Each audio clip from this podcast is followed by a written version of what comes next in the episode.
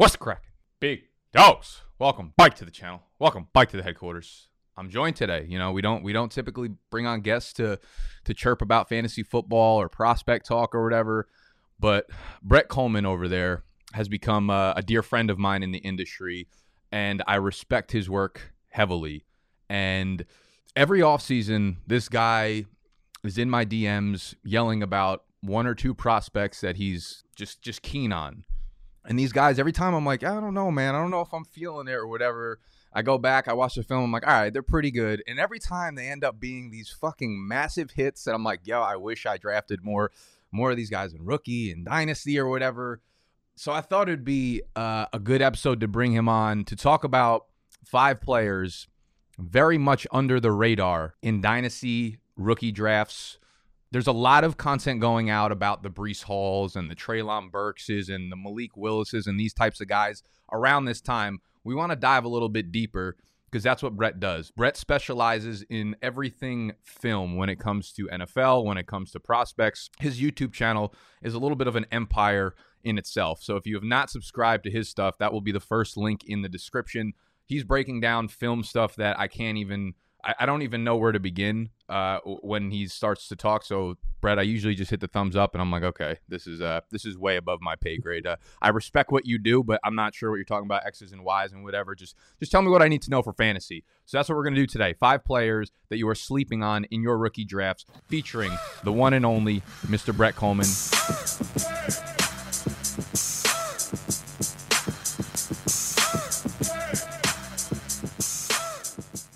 How we doing? I'm doing great. I got my coffee. I got my cat. You know, it's 9 a.m. out here on the West Coast, so this is uh first thing I'm doing. Oh, let's go. What is it? Was it Thursday? I don't know. I, I lose track of days in the off season, but uh, yeah, no, I'm feeling good, and I'm. It's draft season, my my favorite time of the year. So, are you a morning person? To, I mean, theoretically, like I'm awake in the morning, but I don't like get. I don't feel like I get productive till like 10:30. Okay, so you, so you, so you, seven productive at ten thirty. So you're like, I'll just give Nick the zombie version of myself, and then I'll get into the important shit afterwards. Oh no, I, I am, I'm two cups deep for you, bro. I wanted to be on my game because mm. uh, we're, we're, talking uh, Christian Watson today, and I, I'm, I'm going to be talking about him way too much for anybody's good over the next three months. Yeah, Watson's a guy that, uh, that's he he's one guy on this list that people who are paying attention a little bit to like the rookie buzz and the rookie hype will probably know about. But after that, we we dive a little bit uh, deeper. But Christian Watson's a guy that has kind of taken the the rookie landscape by storm, and uh, for good reason. I think a lot of the reason that people don't actually like know about him is because he played at North Dakota State, so it's a very you know unknown uh, school outside of like Trey Lance coming from the area. But Christian Watson is a guy who seems like he's got everything going for him. And now that he blew up the Senior Bowl, and I believe you said you went to the Shrine Bowl and saw him play, right? Yeah, well, because he uh, he was actually invited to the Shrine Bowl uh, for months, and he he was going to absolutely demolish everybody there. I guarantee it. I mean, he demolished everybody at the Senior Bowl too. I don't think he lost a single rep. Um, but Jahan Dotson pulled out of, of Senior Bowl, and so he got a late ad to Mobile and went there and absolutely torched everybody. But even taking the All Star game stuff out of it, because we all kind of expected him to do well, uh, just when you look at like actual game film from games that he has played, and keep in mind they North Dakota State only played like one game Trey Lance's last year, so he actually had semi limited film with Lance. Uh, and then they had a new quarterback this past year because Lance was in the NFL. But you watch that tape and uh, my my comp for him has kind of raised a few eyebrows, but I think it is when people see him, I think they'll understand it, which is like a, a hybrid of Tee Higgins and Robert Woods. Tee Higgins in terms of frame, Robert Woods in terms of skill set. Like they give him the ball on jet sweeps. He lines up everywhere. He runs every route you could think of. He's got deep speed. I'm not talking like Jameson Williams deep speed, but still like it's low 4 4 type stuff. But when you combine that with his frame, his ball skills, everything like that, it, it, he looks like a faster, more fluid version of Tee Higgins.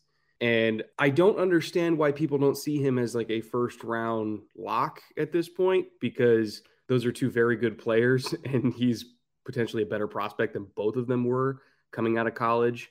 Um, I think he's like a true number one receiver at the next level. Again, looking at the one on ones against better corners than he faced in college when he was down in Mobile, he beat everybody. And it wasn't even close. Like he roasted everybody.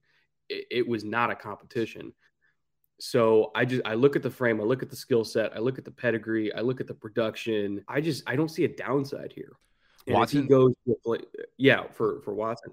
Um, and so if he if he goes to a place that like really needs a number one, like New England, he's gonna get 80 catches as a rookie and probably a, a fairly big chunk of yardage. Dude, Watson's so so interesting. He's so intriguing because you turn on the film and you see this dude who's just absolutely built. Like I think I think he's 6'4", 210. So he comes in massive, right? A lot of times we see guys that are that size get a lot of steam, but it's almost like they're too big for their bodies. But when you watch this guy play, the way they use him is so interesting because, like you said, they use him on end rounds. I feel like every time I watch him play, he was busting off like a 40 yard touchdown run on an end around. He's extremely versatile. He had uh, a lot of like special team action as well. He was he was returning kicks for touchdowns, returning punts for touchdowns, things like that. So they've used him all over the place. I think the obvious reason is why he's not looked at as like a first round pick is I mean like his raw numbers have not really been there. You look at a guy who's played at like North Dakota State and he hasn't posted a a, a season with more than 800 receiving yards, and you're like, yo, what the fuck? But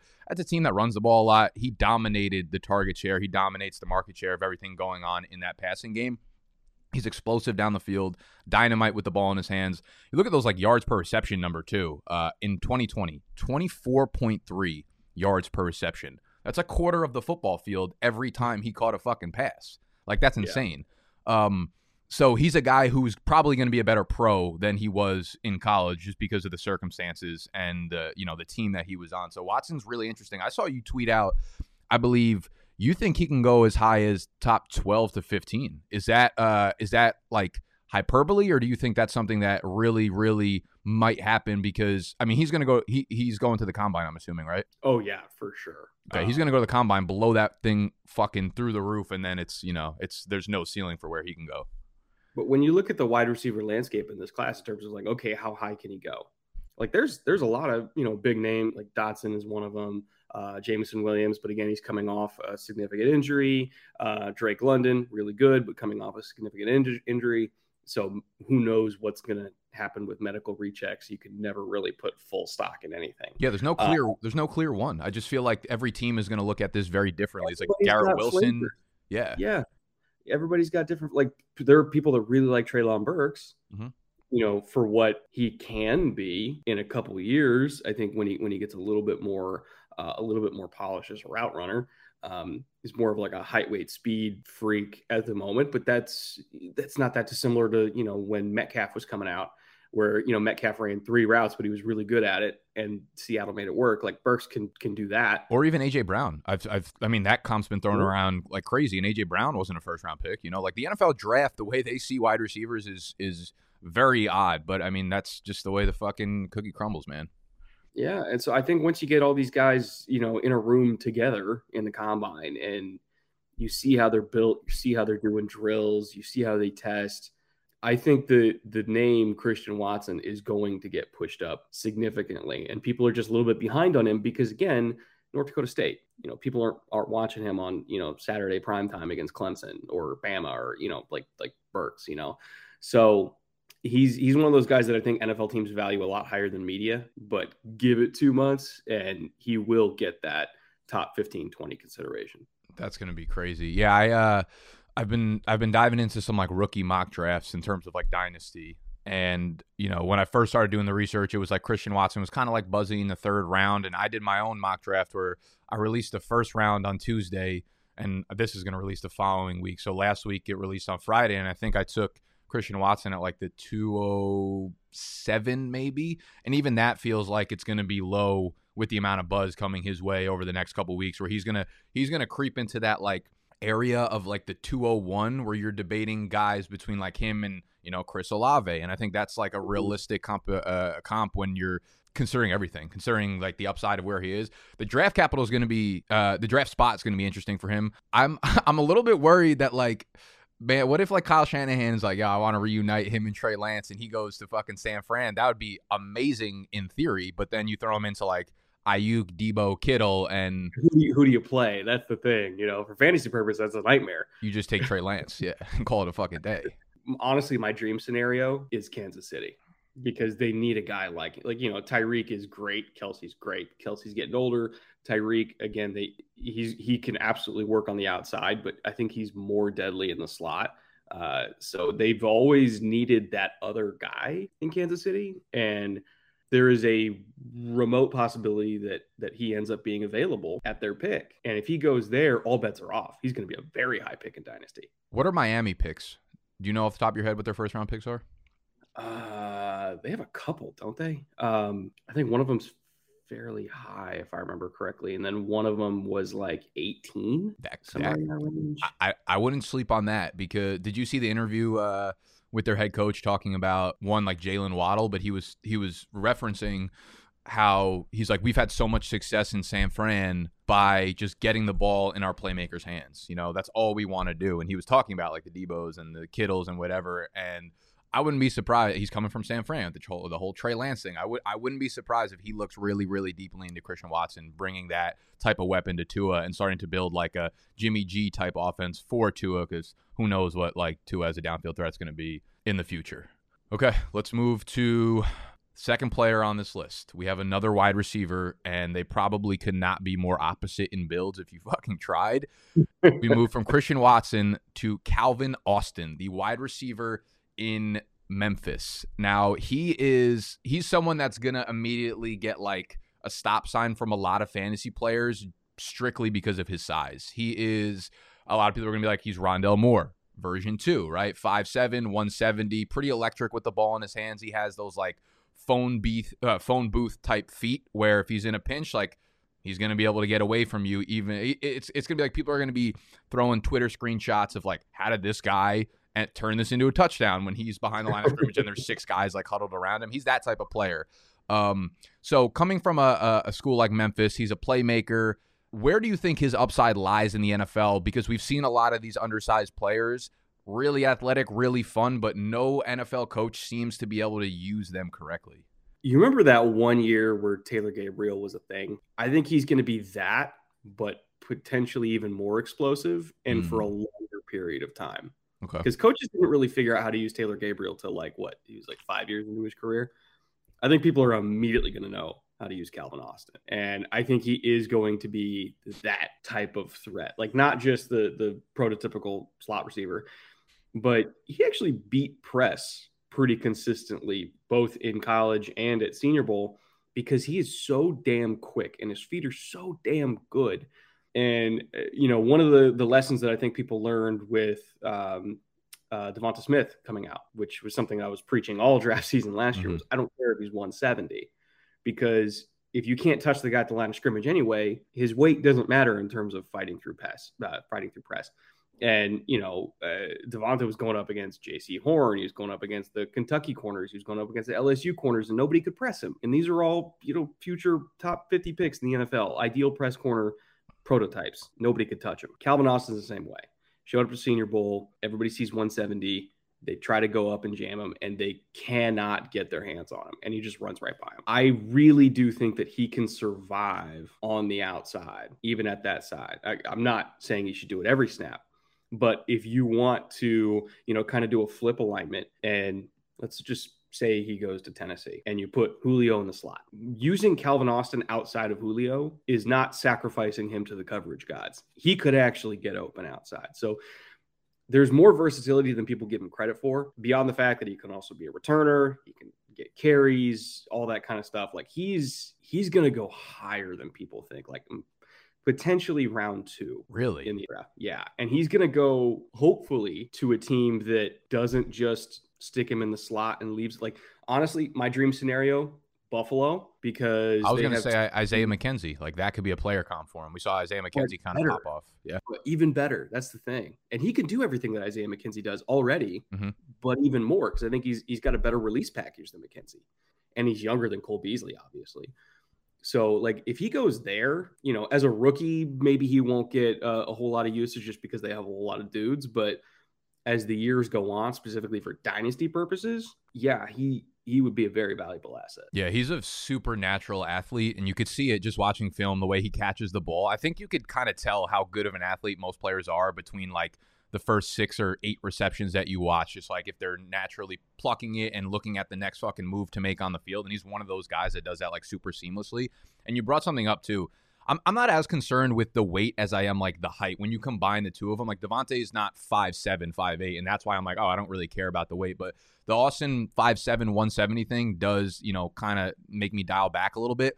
But his press, like when when you sent me over this list, there was a few guys on here I hadn't watched yet, and Calvin Austin was one of them. So I'll go on YouTube or I'll go over to like the Dynasty Nerds film room, and I dialed up like three or four games of Calvin Austin. One of them was Mississippi State in particular and he was playing on the outside the whole game. And the cornerback he was playing against, that maybe it was just because Calvin Austin was so small, but that guy looked massive. And that guy came up to play press coverage on him. And I'm like, yo, this dude's about to take Calvin Austin's lunch money. I don't think there was a single play where Calvin Austin did not just rip him eh, right off the fucking line of scrimmage. And I was like, whoa, this dude's got some serious separation skills right off the line of scrimmage. So you're right. Like he could play outside, he could play inside. I think a lot of teams are probably going to pencil him as a slot guy just because that's what fucking NFL teams do. But he was a returner as well. So he has that versatility, man. So I like Calvin Austin, man. And if he gets that real uh, second round draft capital like you think might happen, uh, people are going to have to open their eyes to him. Uh, my third guy, similar kind of vein, you know, we'll stick to the theme of, of wide receivers here. Uh, Kyle Phillips from UCLA. And this was the star of, of Shrine Bowl week. Okay. Um, I, I would imagine I, he. I want to cut you off real quick on that because I'm I'm curious. Like, if uh-huh. you go to the Shrine Bowl, you go to Senior Bowl, you hear a lot of hype from people about certain players. Like, what is it that you're actually looking for? What what is it that makes you say like, yo, this guy came away like such a winner? Do you just look at like individual reps and he's just you know thrashing these fucking d backs every time he goes every time he goes up? Is he just doing drills and consistently looking better than the other players at his position, like each, each time in and time out? Because what what do you look for when you go to those things? So it kind of depends because in the one-on-ones those drills are so slanted towards offense anyway right. um, that you expect the receiver to win so what i look for in those drills is how are they winning? You know, are they showing the ability to win with multiple types of routes? You know, can they win on a nine? Um, you know, can they win on like against press inside leverage? Can they still win on like a square in? You know, are, are they still able to manipulate leverage and kind of work through contact and, and win? So it's it's less that they win because you expect them to win 75% of the time. It's more so how are they winning?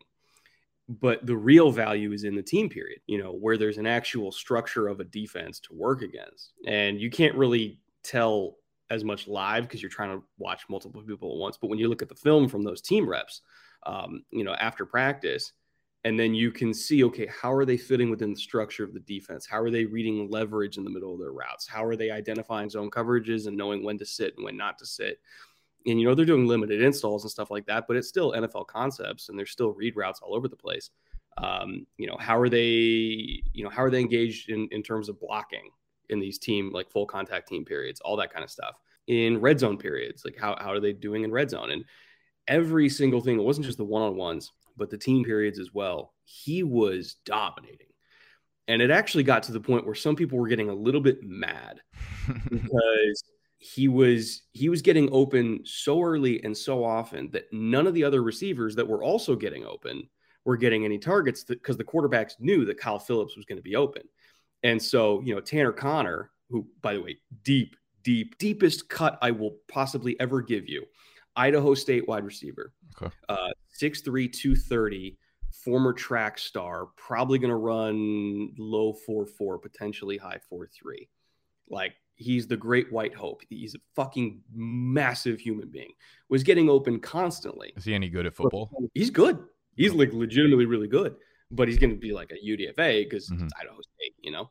Um, but he was getting open constantly. Or, eh, but you know, it wasn't getting the ball because Kyle Phillips was getting open in two seconds. You know, and and the quarterbacks were like, "Well, I'm just going to throw this whip and get myself a completion for five yards instead of you know hanging in the pocket for an extra quarter of a second, getting 50 yards on a go."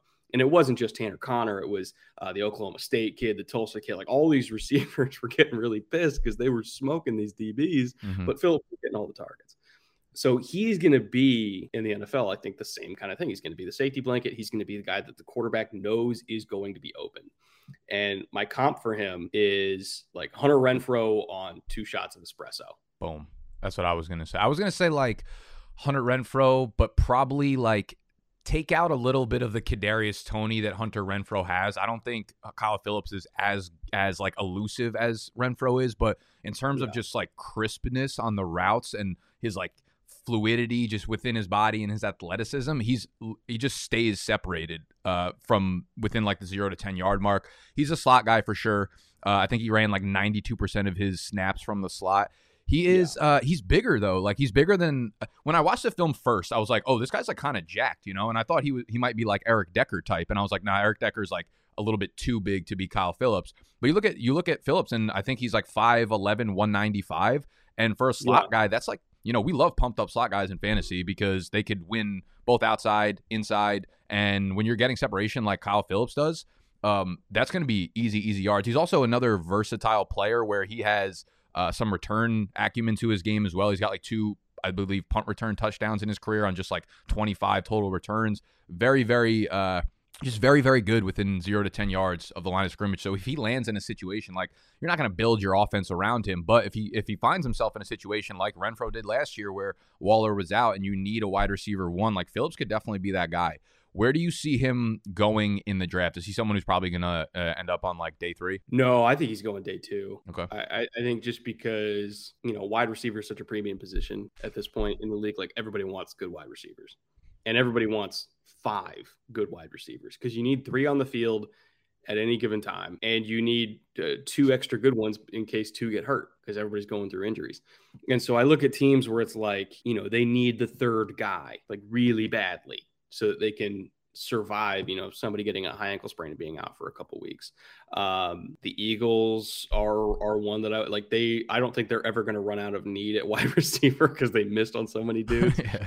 You know, the Eagles would be one. Uh, depending on what's happening with Amari and Gallup and Dallas, I would say they're a prime target. Interesting. Um, I would say it depends on how much you like Ihmir Smith-Marsette for Minnesota, uh, but they would be somebody I would look at.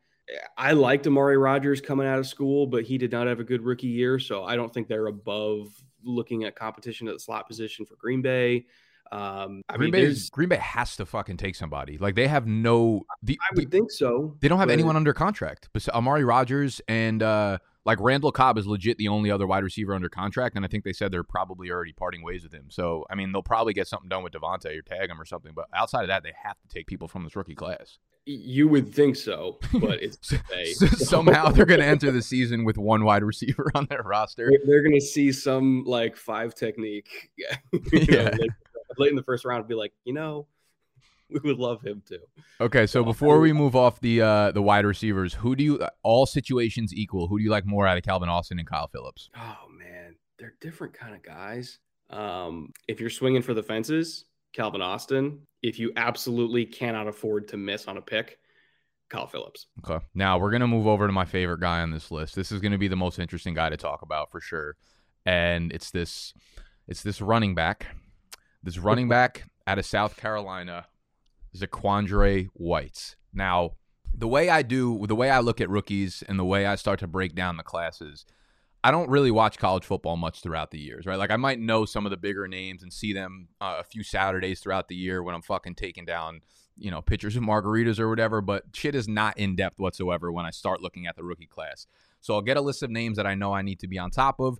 I won't look at stats. I won't look at like athletic profiles. I won't look at size of the players. The only thing I do is open up like four or five tabs of full game film on a player. So when I did that with Zaquandre White, going in knowing absolutely nothing about him, I'm watching this dude and I'm like, the way this guy runs is so fucking odd. I'm like, he does not run like a running back. He is all over the place. Like he doesn't the way he like braces for contact is like he throws himself at the contact. He's not like a running back that knows what he's doing. And then I dove into the numbers and the bio of who he is turns out he was a linebacker for a little bit. I'm like, oh, okay, that makes a whole lot of fucking sense. Shout out me for picking up just how ridiculous this guy runs. Like if I had to describe his running motion in like in in, in like an emoji, it's that like fucking mad face with the smoke coming out the nose. So Zaquandre White is a really, really interesting prospect. And then my homie Noah, who also does dynasty content on my channel, very very analytical and and has his own like models and stuff for this. Loves Zaquandre White. And then you say you love Zaquandre White, and now I'm out here like, okay, I gotta, I gotta take a, a, a real deep dive into this linebacker, running back, whatever the fucking case may be. So lay out the case for for Mister Zaquandre White, man. I think freak athlete when it comes to dynasty, if you see a freak athlete running back that's going day three, take him, ask questions later. Yep. Because most of the time it's going to be like a free pick for you. And you know, that's that's where we get potential big big big booms when it comes to dynasty football. Is like, hey, take the dude who's clearly more physically gifted than everybody else on the field, which White is. Like he's 6'1, 215. You know, he's very much like a, a Jerick McKinnon athletic profile. And people don't remember that Jerick McKinnon was an absolute freak of nature when he was coming out of school. He's going to jump out the gym. He's going to run. Uh, he's going to put up a, a, lot on the bench. Like he is an absolute freak of an athlete. And as you mentioned, he's not even super experienced at running back and he's showing up to the Senior Bowl and beating everybody in in pass drills, like beating everybody. Like he moves so quick in space. So I can we talk about his history real quick? Because uh, he started sure. his college career at Florida State as a linebacker. So in 2018, mm-hmm. zero carries to his name. I don't see anything on 2019 before transferring over to South Carolina. Was that an injury year, or or was that still like the NCAA made you sit out a year before transferring? I'm trying to remember the exact. I I think that was 2019. Was that before the portal rules changed? I can't quite remember because I think the portal rules changed around when Justin Smith went from Georgia to Ohio State. I think that was like the first big one, but I can't remember what year that was. Um, but I think there, I think there was some academic eligibility stuff that was also going on with him, if I remember correctly. Um, but, you know, don't quote me on that, but I, I think there was an eligibility thing. Okay, um, yeah, because I don't see him on there. Matters lot when it comes to NFL. Uh, teams don't care, but no, not at all. I was just curious on that. So then he transfers over to South Carolina in 2020, has 16 carries that year before finally. So you're look, you're you're saying you're going on three years of college with a 16 total carry mark for this kid, and then all of a sudden in 2021, he doesn't really get that big of a workload, but 88 carries turns into 583 yards, two touchdowns, whatever, and obviously puts a lot of a lot of exciting things on film enough to the point where he's getting you know people like yourself and Noah and whoever else uh, excited. So as you said, like extreme, extreme athlete. And uh, if you go check out playerprofiler.com and you pull up his his uh, his page, like they have his high school workout numbers on there, and he ran like a four five one in high school. So you'd imagine that he's probably pumped that up to a four four five, if not like low four fours for the combine. You give a fucking 215, 220 pound back, a four four, you know, fucking uh, profile, and he, he has to be on your radar. And, you know, probably one of the things that works in his favor, he's got literally all the tread left on the tires. He's got what, 90 uh, something carries for mm-hmm. his entire college career. Like, he's got, he, he has not gotten worn down at all. So you're getting a fresh, crazy athlete that already demonstrated some ability against really good teams. You know, you're taking a chance on him like fifth round, probably in terms of the real NFL draft, I don't know where he, I don't know where his ADP is for Dynasty, but it's probably super low. So, At this you know, point, he's definitely not getting drafted anywhere. I don't, I don't think there's like enough data and enough like real drafts going on right now that he's like making an impact anywhere. But once he blows up the combine, people will start drafting him because they're going to see the numbers and say, "Screw it, I'm going to take a chance." And but, anybody listening to this should do the same thing because what do you have to lose? That's it. That's only upside with a guy like that. Like you're, you know, you're using a late rookie pick, a late dynasty pick on a guy with this type of profile. Those are exactly the type of hits you want to um, go off on. What do you? It, what's his involvement in like the passing game? Like he didn't have a lot of play time, but he caught 18 passes, and it's not like a great raw number, but it's pretty good to to see that. And I'm I'm assuming just as like an athlete, when I watched him play, um, you know, his hands look pretty natural. There were some times where he was just like bobbling really random passes, but I, I assume it's not going to be a problem at the next level. Uh, honestly, my my main um, in, in, terms of seeing how he operates as a receiver, the main thing I was looking at was how he did at Senior Bowl. And again, he was like, there was not a single linebacker there that could even remotely cover him. So I I don't really have a question about him operating as a receiver in, in the league. You know, again, the route tree isn't fully developed, but the mm-hmm. routes that he's got, he's really good at. So I think um, we're, we're talking about a kid that you're going to get for nothing. That as hyperbolic as this sounds he has Alvin Kamara type upside. Probably won't be Alvin Kamara as a rookie. Noah in his video just talked about Zaquandre White, and he compared him to uh, a drunk Alvin Kamara when he's on the field. Yeah, Al- Alvin Kamara that doesn't know what he's doing yet, like a yes. baby giraffe. Yes, dude. That's what that's what I saw when I was when I watched him run. I was like, dude, what is he doing? It's like he can't he can't have a, a single run play without stumbling on the field and then like finding his balance and then continuing the run. It's so odd, but like if he gets it together and he becomes a real running back, he's gonna be a fucking problem at the next level.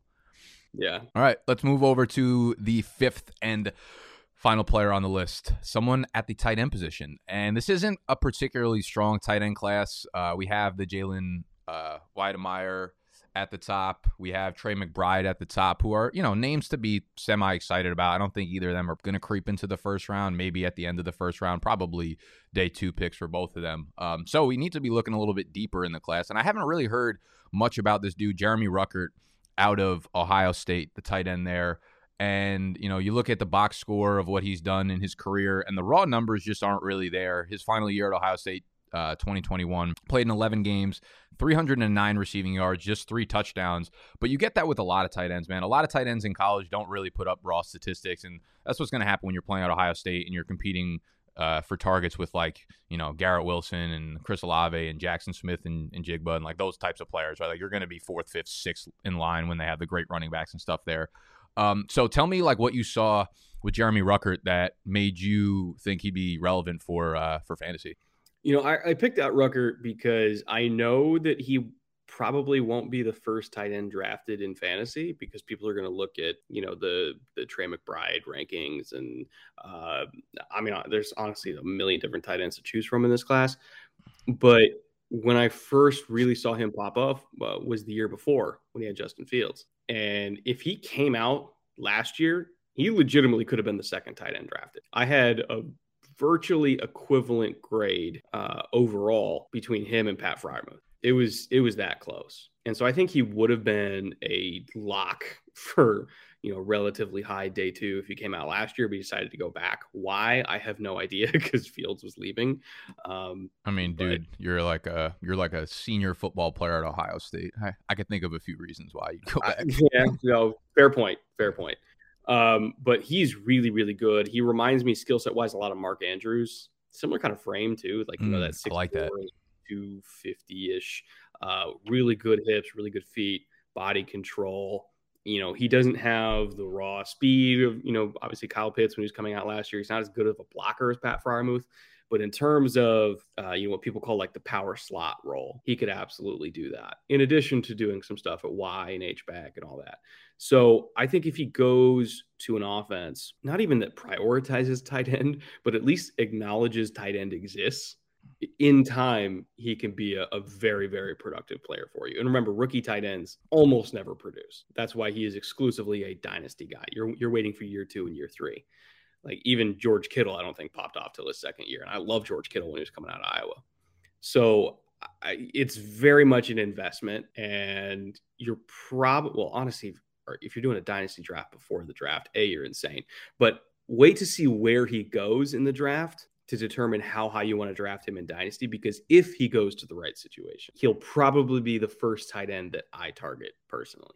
Yeah, I love that. He's he's definitely like a taxi squad player. Get him in the fourth round of your rookie draft. Let him sit in your taxi squad for a few years. And um, Rucker is a dude. I was literally watching film up until like right when we started filming together with this. I was watching Rucker film, and the first thing I noticed was he he has like legit fast twitch about him, right? And there's a lot of tight ends that come into the league that people are like, oh, he's really athletic, but that's more from like a size speed type of athleticism. Like oh he's you know uh six foot five 250 runs like a four six five. But most of these dudes have like the lateral agility of like a fucking tractor trailer right like they cannot make directional turns but rucker's a dude who like you watch and you're like yo he's actually very smooth so i really like that mark andrews comp because he's someone who can move laterally very quickly and that's almost more wide receiver than it is tight end. And and while he was at Ohio State, like a lot of the time, I think it was 40% of the time he was lining up either out wide or in the slot. So a lot of the times tight ends are in line, you know, 75%. So he was at a higher clip. So he's got experience in terms of like running routes. Um, I don't know what his 40 time is going to be. It might be, you know, like you said, he's not probably going to run as fast as some of the top athletes in this class, but I'd imagine his agility drills and the burst drills and things like that are probably going to be uh, pretty slept on. So that's something I'm going to be looking forward to for the combine, which is I think we're going to put this video out on Tuesday. So the combine is coming up in two days. Thursday, I believe the quarterbacks, wide receivers, and tight ends are testing out. So we'll see Rucker going on Thursday, and then the running backs are Friday.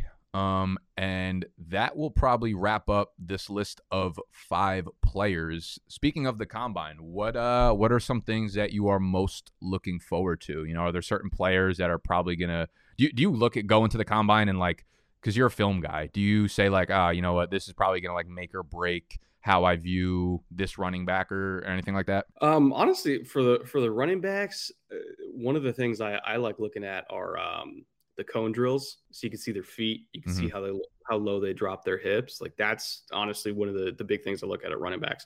Um, I remember when Cam Akers was coming out, one of the reasons, like literally the day the combine happened, and I saw him do the cone drills.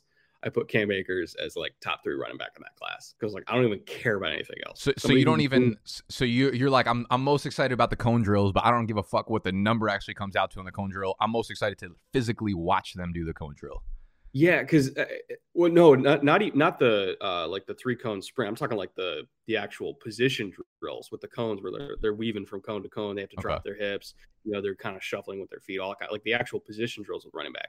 Um, you know, obviously the timing stuff is important, but when you see how well coordinated they are with their feet and dropping their hips in those position drills, some dudes just look different. You know, they call it the Deuce Staley drill. You can look it up on YouTube. It's probably on there somewhere. Watch Cam Akers run the Deuce Staley drill, and he just looks different than everybody else. And that was the day I knew he's going to be one of the three best running backs from this class, and he is. I don't think anybody would argue that. Well, yet to be seen. Had a uh, a little bit of a sus ending to the uh, to the season, and it should be a, a fun debate all summer with Cam Akers. Um, so I think we'll wrap up the episode there. We've had a lot of. I posted on Twitter. I was like, Brett's coming on the channel. Hit us with some Q and assault, and uh, a lot of the questions revolved around Euphoria. Man, they want to know. You, listen, changing your profile pic's a big deal, especially when you got a fucking uh, a whole football field of people following you on there. The the for the people that don't know, who who is your Abby? It's Fezco, man, the world's best drug dealer. Love that. You relate to him? Oh yeah, yeah, yeah. We know we have very similar childhoods growing up. no, I'm like four episodes behind though. I still got to catch up. Four eps behind, bro. What the fuck? I, dude, I I started Euphoria very late in my adulthood journey, so I'm right. I'm getting I'm getting there. I'm almost there. I'll probably binge it with my wife this week. But yeah, wrap it up because we need. I think the finale. I don't know if it's eight episodes or ten episodes, but the finale is coming up soon. If it's eight episodes, then it's this then it's this Sunday. You know what's crazy? Um, I think I think the show is written by the same guy who did uh, the Last Jedi, isn't it? Maybe I don't really do all that Star Wars shit. It's, I don't know. Some some Hollywood careers are crazy, man. Because then some people do like literally unbelievable work, and then they come out with some dud, and then they go back to doing unbelievable work. It's very similar to YouTube, honestly. Put out a great video, and we put out an absolute. yeah. Have you ever like hit publish on a video where you're like, man, this thing is an absolute piece of shit. I yeah, I, I, have. I've never not done that. It's the only thing I do. Oh, where you get the, like the existential crisis of like. Every time I hit publish, I'm like, damn, damn, that was a piece of shit I just put out there for the people. Yeah, no. Like when you uh, everybody not to draft Mike Gesicki, I'm gonna hold that for hold that against you forever. Bro, he wasn't even he hasn't even been that good. Like you could keep holding that against me, but he wasn't. He didn't fucking move the needle for he. He doesn't move the needle for you as much as Fezco does, bro. I'll put that's how that's how I'll leave this. All right, y'all. Uh, thank you for chopping it up with us today. If you enjoyed the video, make sure you go hit the button that looks like this. Go subscribe to Brett's YouTube channel. It is the first link down below. Brett, thank you for uh, coming on. It's always a pleasure. And I uh, look forward to your Euphoria takes continuing on the Twitter world. I'll see you soon, man. Later.